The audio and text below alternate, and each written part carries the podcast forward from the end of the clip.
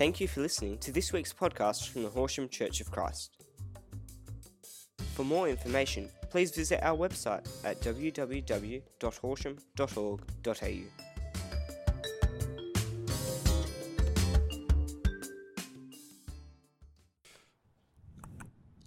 Hello again. It's good to be in the house. Gathering as God's people. Um, just uh, this morning, uh, as we get into the Word, if you uh, have your smartphone, your tablet here, can, I can encourage you. To, you can open up the Bible app and go to the events page, and you'll find uh, today's scriptures in there, uh, as always, and that's a handy way to follow along if that's the way that you like. Otherwise, paper Bible, there are paper Bibles up the back behind the control desk. You can go and grab one for yourself if you don't have one with you. Let's uh, let us pray and then we'll get into God's word. Father God, thank you for all that you have done, all that you are doing, and all that you are about to do. Thank you that you are the everlasting one. Um, we find our peace, our rest, and our strength in you. In Jesus' name, amen. Do you want to open up your Bibles to Mark chapter 13. We're going to start there as we uh, finish off our series on why do we, our Easter series, why do we? One of the favorite questions, particularly for children as they grow up, is why? Why? Why? Why? Why? Who gets, who, parents, do you get sick of the why question? No, okay, good. Um, and then it goes from why to what. What's that? What's that? What's that? Why are you doing that? Why are you doing that with that? What's that for? What? Because you're just full of questions, because they want to know, they want to learn, they want to discover. It's part of the discovery process. As adults, we get sick of the questions, some of us. Some of us are just, oh, yeah, I love answering my child's 100,000 questions a day. It's the way that I love to spend my days, just answering question after question after question. Uh, but for some of us, it might not be as uh, patient as that. The questions just bombard us. But it gets to the point where the questions kind of taper off. But Jesus says we should have faith like a child. And I think one of those reasons is because kids want to know, they want to learn, and they want to discover. And I think as, as children of God, as sons and daughters, we're kind of meant to have this childlike wonder and go, why, why, why? What's that? What's that? What, what's that? Not only with each other, but in our relationship with the Father, to ask Him why. Why are you doing that? What is that, God? Why are you doing that? Why did that happen? And not out of not out of doubt for God, but out of discovery. That we actually want to deepen our relationship with Him. So we come to Him with these questions, which is what kids are doing when they're asking the question. They want to know more, they want to discover, they want to grow. They've just got this inbuilt desire to, to learn what's happening around them. And I think as followers of God, as followers of Jesus and children of God, um, that we're actually invited into that kind of relationship to discover more of His heart more of his purposes, more of his will and his ways. So we uh, finish off today. Uh, why do we? And today we're going to talk about why do we care about Jesus returning? So we've looked at why do we confess our sins? Um, why do we repent? Why do we remember someone who died? Why do we care about the resurrection? Uh, and today we ask the question why do we care about Jesus returning? Uh, and for some of these, some, you might have this all figured out. You might have a real sound argument for why you believe the different aspects of Christian faith and life in God. But for some of us, maybe you're new to the faith, or maybe you've never actually asked these questions for yourself. Maybe you grew up in a Christian home, and some of the stuff that you know, you don't actually know why you know it. You just kind of assume that that's what everybody knew, and so you just kind of rolled with it and didn't ask these questions. Now, for some people, this question about why do we care about Jesus returning can get really contentious. Because some people are like, oh, well, I've, I've figured it all out, and there's all the different seasons, and um, this is where we're at, and this is when Jesus is going to come back, and this is what's going to happen. But for other, others of us, and I'm in this camp, my general answer to this question is well, not even so much about why, why do we care about Jesus returning, about when is Jesus going to return, is I don't care. I don't know, and I don't care. Now, not to be blase about it, but I don't feel that we're actually meant to be super fixated on when Jesus is going to get back. I think as, as humans, we love to know how long something's going to take, when something is going to happen. You think about it.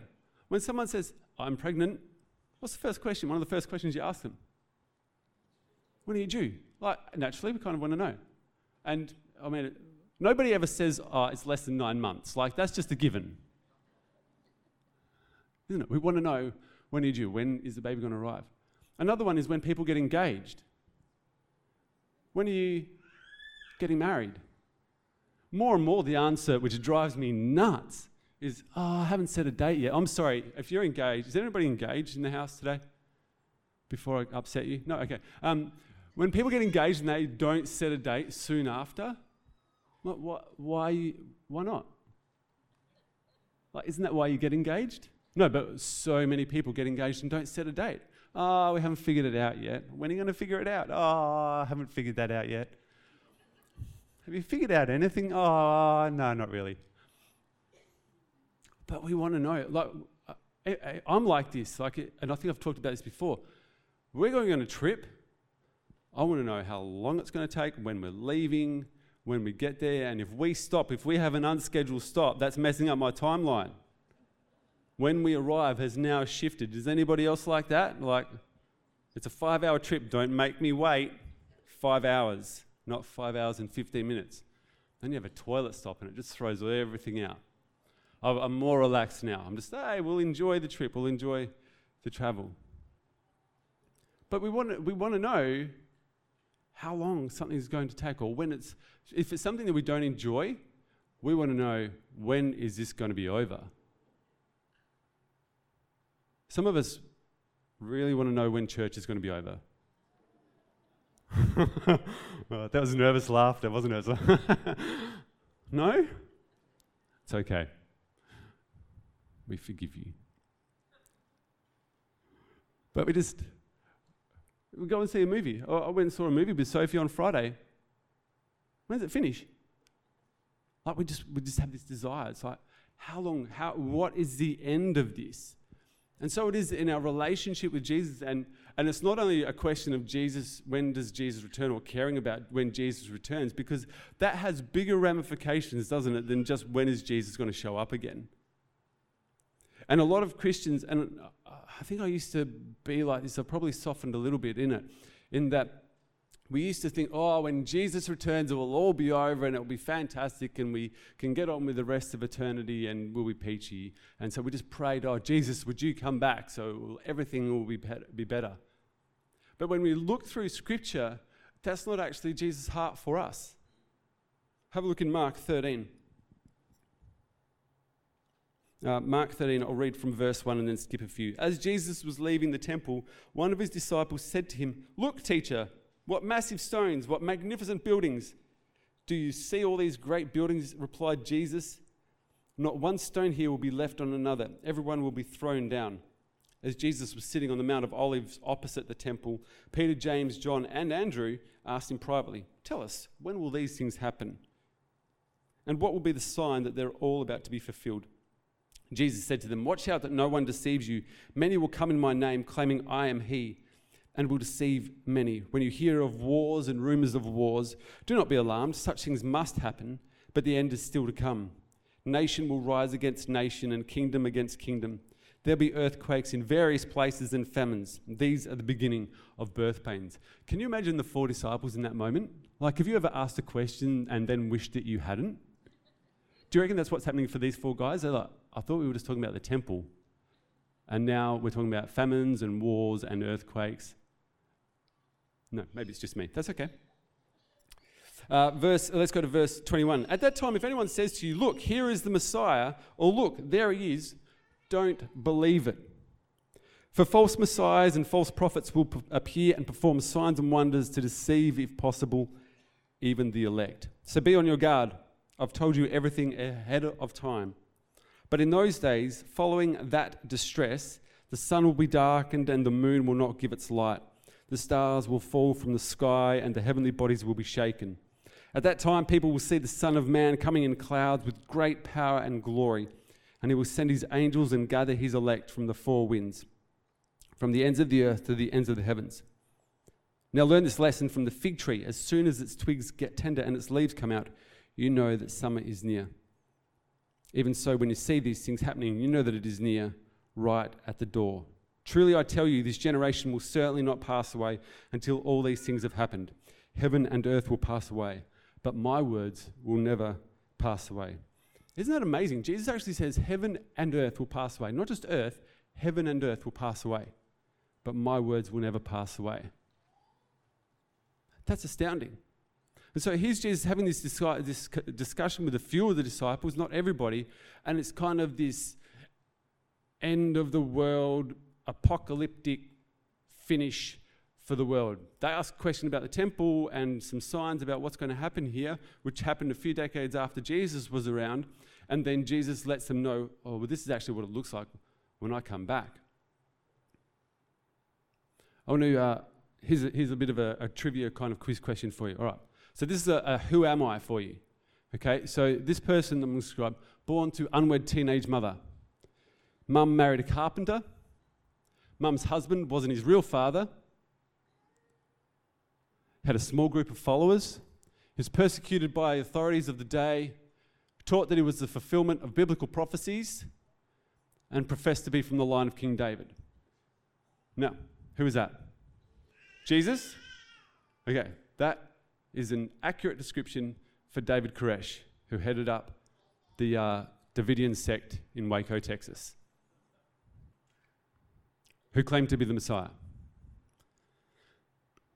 Now, we can all sit here and think, well, I wouldn't fall for that. I mean, he looks a little bit like Jesus might, except for the glasses. I don't know. I wouldn't fall for that, but we just did. With all of that, we looked at it and went, oh, he could actually be the Messiah. And all of that is true.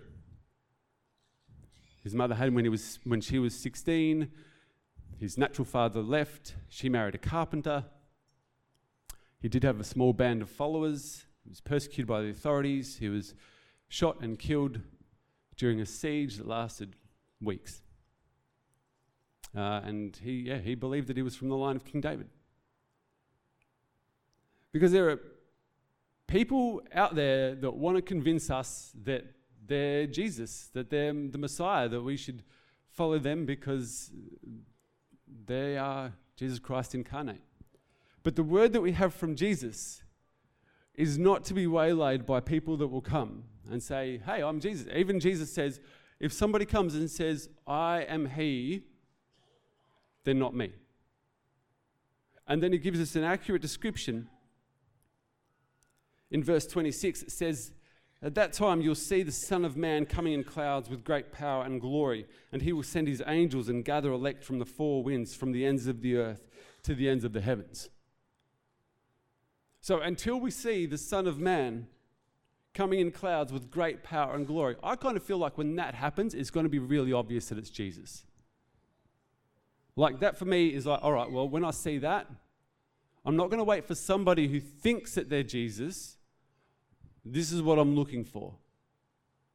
I'm not going to be waylaid or confused about somebody else that shows up. If somebody walked in and says, Hello, everybody, I am Jesus the Christ, you may all fall down and worship me. It's pretty clear that we don't actually need to honor that. And they have some delusional aspect about their life, their personality. What Jesus is doing is he actually invites us to fix our eyes on him and maintain our relationship with him rather than getting distracted and waylaid, waylaid by the things of this world. Even the people of this world who might say, Hey, I'm Jesus. No, no, you're not. Here's the other aspect that we do that I want to highlight. In verse 32, no one, everyone say, no one, knows about that day or hour, not even the angels in heaven, nor the Son, but only the Father. It's just Father God that knows when Jesus is going to return. Isn't that kind of comforting? Be on guard, be alert. You don't know when that time will come. Thank you, Jesus. It's like a man going away. He leaves his house and puts his servants in charge, each with his assigned task, and tells the one at the door to keep watch. Therefore, keep watch because you do not know when the owner of the house will come back, whether in the evening or at midnight or when the rooster crows or at dawn. If he comes suddenly, do not let him find you sleeping. What I say to you, I say to everyone, watch. Now, it's not for Jesus here, isn't actually stirring up this fear about, oh, we don't actually know, so we just got to keep working, working, working, working until Jesus returns. No, he's actually saying, I'm going to come back at an appointed time, at the time that the Father has appointed. That not even Jesus knew, which is astounding. God and Father are one, but there's this, this piece of information that God conceals from Jesus so that Jesus can be focused on what he's doing in that moment. So not even Jesus is thinking, okay, I'm going to I'm doing this for a while and then I'm going to die and there's going to be a resurrection and an ascension, but give it about oh, you know, 3000 years and then I'll come back. What would happen if we actually knew when Jesus was going to come back? Have you ever had a project and you have say you have 4 weeks to work on it? Now, some of you are really diligent and excellent at time management, and you will start with you four weeks left. Others of us will fast and pray for three and a half weeks and then start the four week project. I exaggerate. But if we have four weeks, we know when the deadline is and we work to that deadline, yeah? Those of you that have done a PhD or a thesis or are doing a PhD, you have your deadlines and your meetings with your supervisors. God bless you for doing that. And I thank the Lord God Almighty that I haven't had to do that and ask Him never to burden me with that need. But you actually have to space it out. You can't just do, it's like over multiple years. And you have to plan ahead and plan what you're going to do and when you're going to do it. But you know when the end is coming. So you work towards that. The thing with the return of Jesus is that it's not about the return of Jesus. Because here he gives the illustration. He says it's like a man going away. He leaves his house and puts his servants in charge, each with his assigned task, and tells the one at the door to keep watch. I love that about Jesus. So he says, it's like a man going away. I'm going away. I'm going to be with the Father. John 14. I'm going to be with the Father. And here he says, the servants put in charge. That's you and me. Each with their assigned task. So while we wait for the return of King Jesus, every single one of us has a task to do. And not just one, it's not just like, well, I'll put the kettle on and I'm done. It's actually fulfilling our God given gifts and talents and abilities to actually share the message of the gospel of Jesus Christ with the world around us while we wait for his return, because none of us know when it's going to happen. And it calls for this reliance on Him. Jesus, I don't know when you're coming back, but do you know what? I know who you've made me to be. You know, I know the gifts and talents you've given me. I know my purpose is to actually spread the good news of Jesus Christ with the people in my life. Because our aim isn't to sit around like good little Christians and wait for Jesus to return. The extent to which we care about the return of Jesus is that we want many people as possible to know that He's coming back. And He's coming back for a faithful bride. That's us. And our job, not, not, in a, not in a panic, but maybe we actually need some kind of panic about it.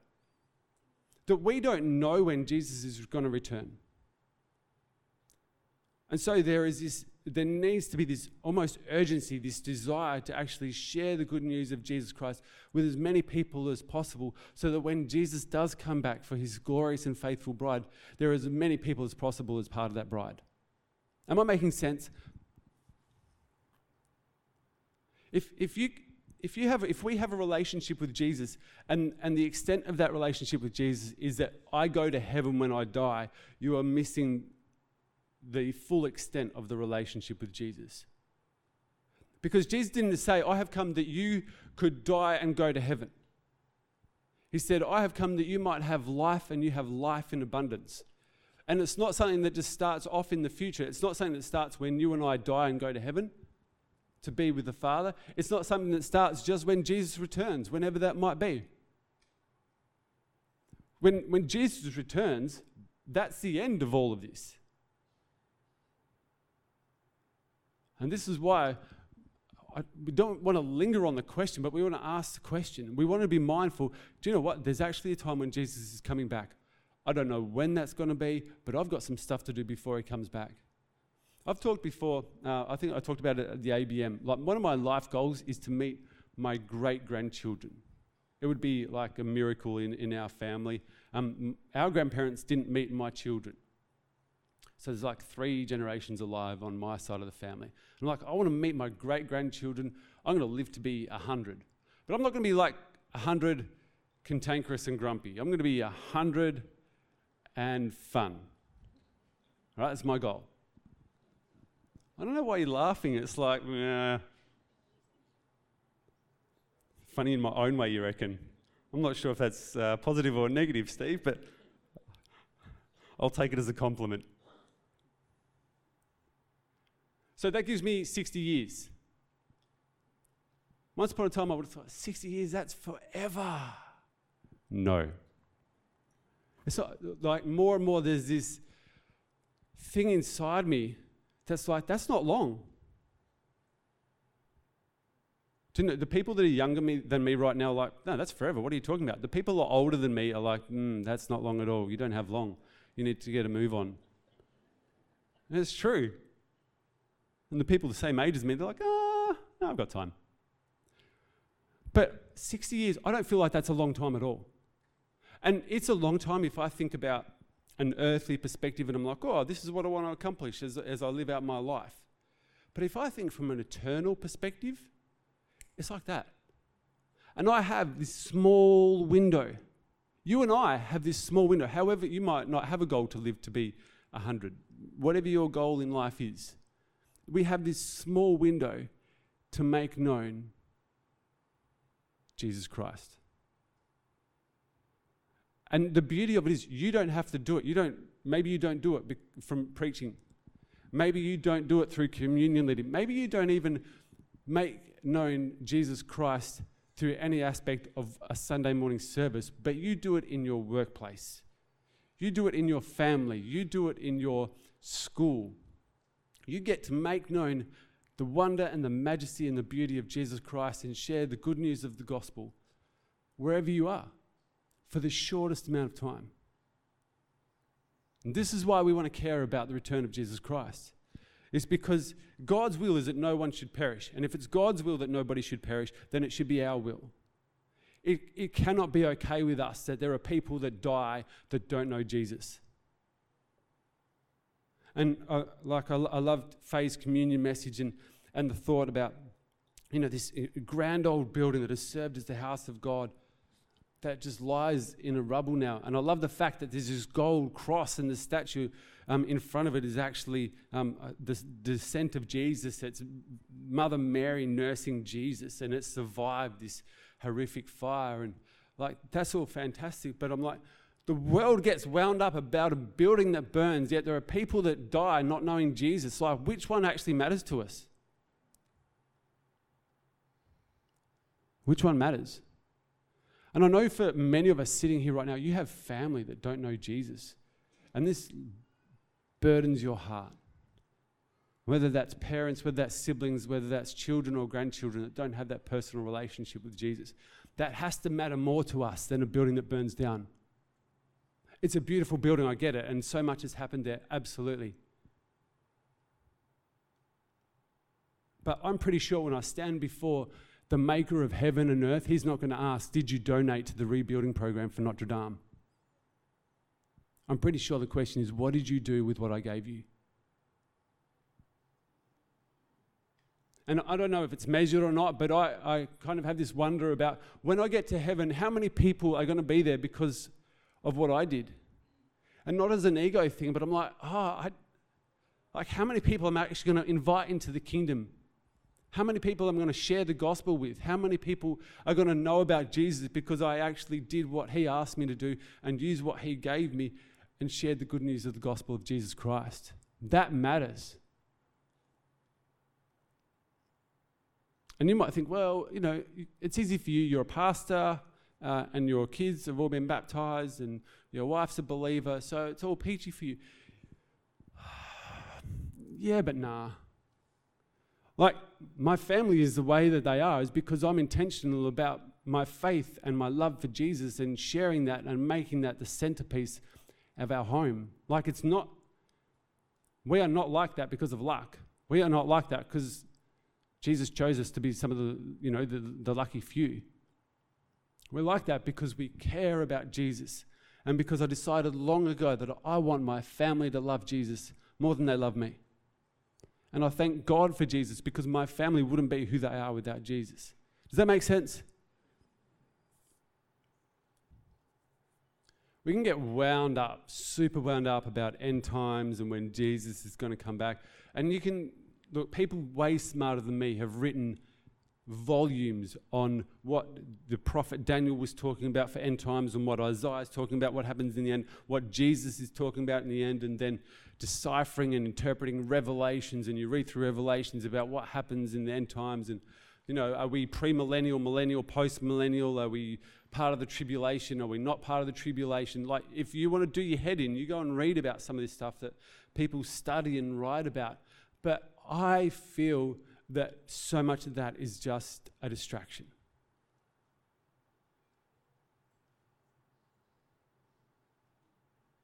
Because I, I don't think that that's actually what Jesus invites us to do. Matthew, um, you don't have to turn there, I'll read it out to you. Matthew 28, we know it as the Great Commission. Then Jesus came to them and said, All authority in heaven and on earth has been given to me.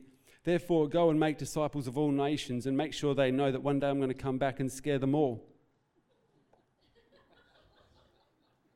That's not what it says, is it? Therefore, go and make disciples. I was joking, just by the uh, like, I'm not making scripture up. It's okay. Therefore, go and make disciples, disciples of all nations, baptizing them in the name of the Father and of the Son and the Holy Spirit, and teaching them to obey everything I've commanded you. And surely I'm with you always until the very end of the age. Here's Mark 16's take on it. Mark 16, verse 15 Jesus said to them, Go into all the world and preach the good news to all creation. Whoever believes and is baptized will be saved, but whoever does not believe will be condemned. We don't like that message, but this is what Jesus said. And these signs will accompany those who believe. In my name, they will drive out demons, they will speak in new tongues, they will pick up snakes with their hands, and when they drink deadly poison, it won't hurt them at all. They will place their hands on sick people and they will get well. Is there anything in Jesus' final words about whether or not we should worry about when he's going to return? No. Is there everything in Jesus' final command to his disciples and for us to receive as sons and daughters of God, as brothers and sisters in Christ?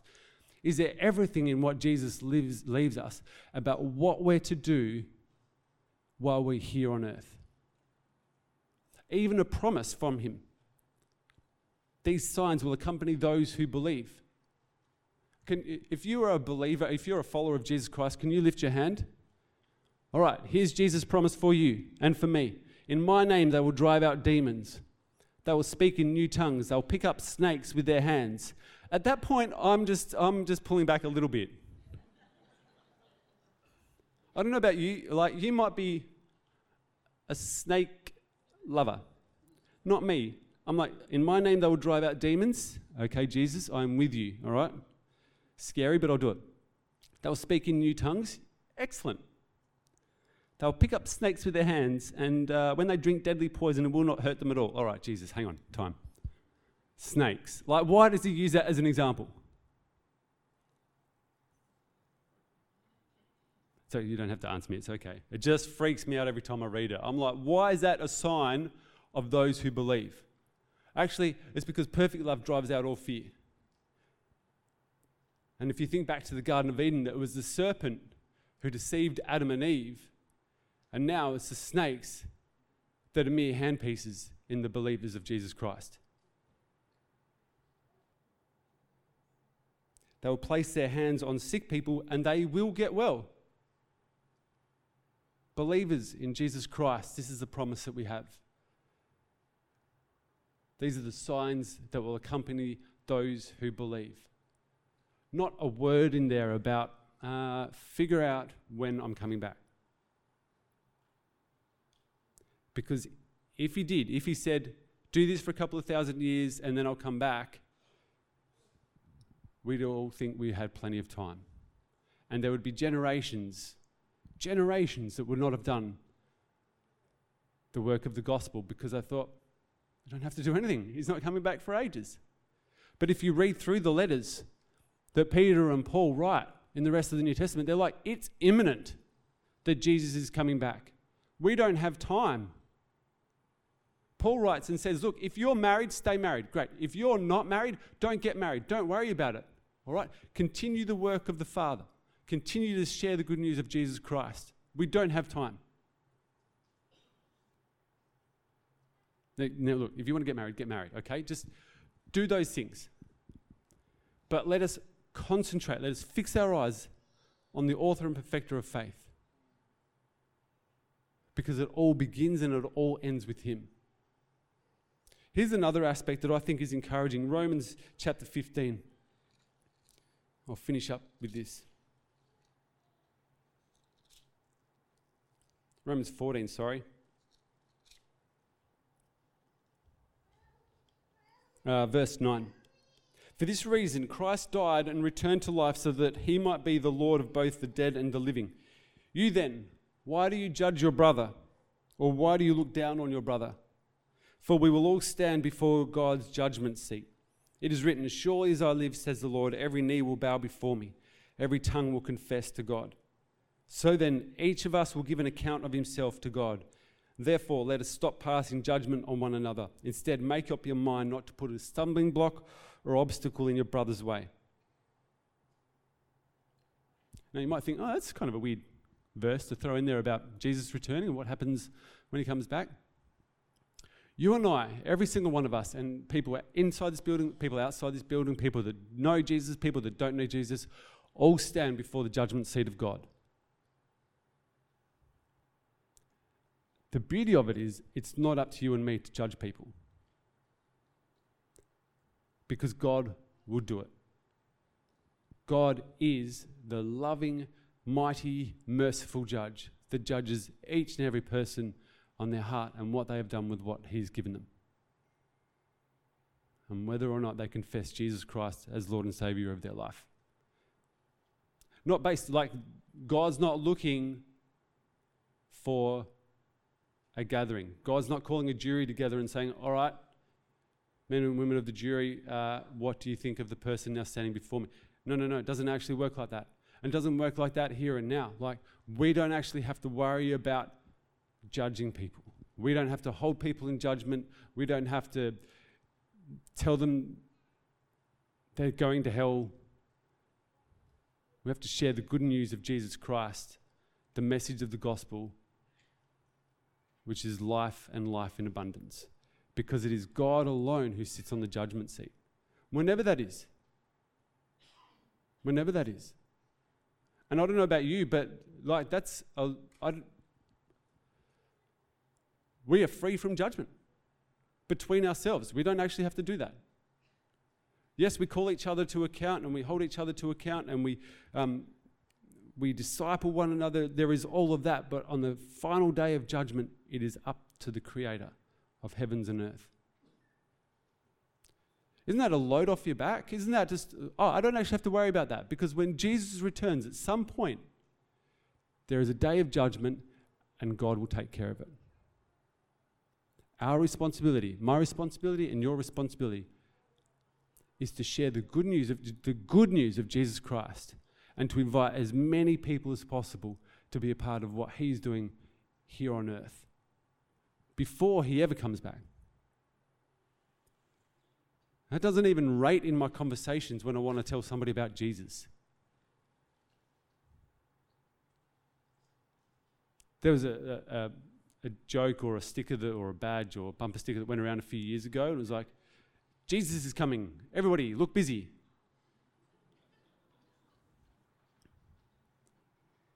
But maybe, maybe in the church as well, but maybe, you know, so many people outside the church are like, oh, if Jesus comes back, I better look like I'm doing the right thing because if I don't, I'll get busted.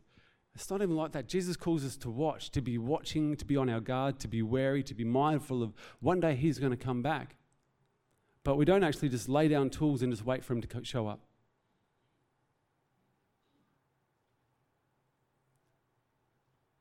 You and I have the incredible, awesome, amazing, overwhelming responsibility and privilege to share the love of God with each and every person in the world in which we live.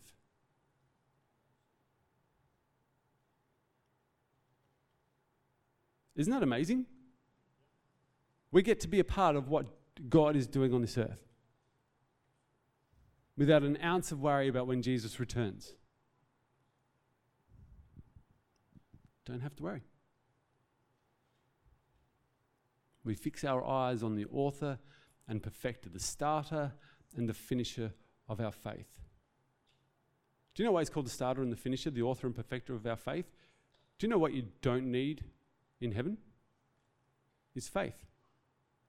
Because before God, in the presence of God, you don't need faith. You're in the presence of the all knowing and the all seeing one. Isn't that astounding? I think it is. Church, I want to encourage you. Like we finish up our Easter series, and next month it's going to be a lot of fun and quite exciting to hear from the different speakers about various aspects of mission and what people are doing in the world. Don't stop asking questions.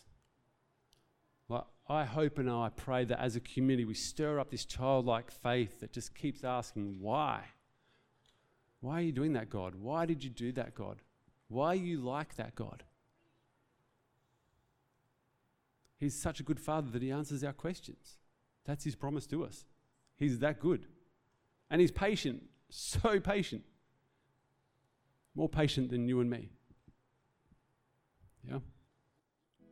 Jesus said, Come to me, all you who are weary and burdened, and I will give you rest. Take my yoke upon you and learn from me, for I'm gentle and I'm humble in heart. Amen. And you will find rest for your souls, for my yoke is easy and my burden is light. That's the invitation Jesus extends to each and every one of us. He is that good. He's that good. My, I hope and I pray that each and every one of us will have an incredible encounter and revelation of the overwhelming love of God. Because you can't measure it, you can't contain it, you can't do anything with it, but just receive the love that He has for each and every one of us. And then the gift that we have been given is that we get to share that with the world.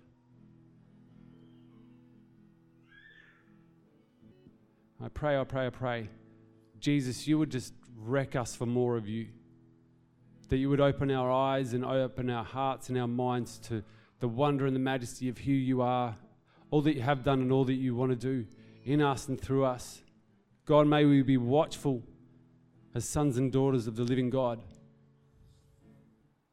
But maybe we share your love, knowing the way that you have loved us. In Jesus' name we pray. Amen. Amen.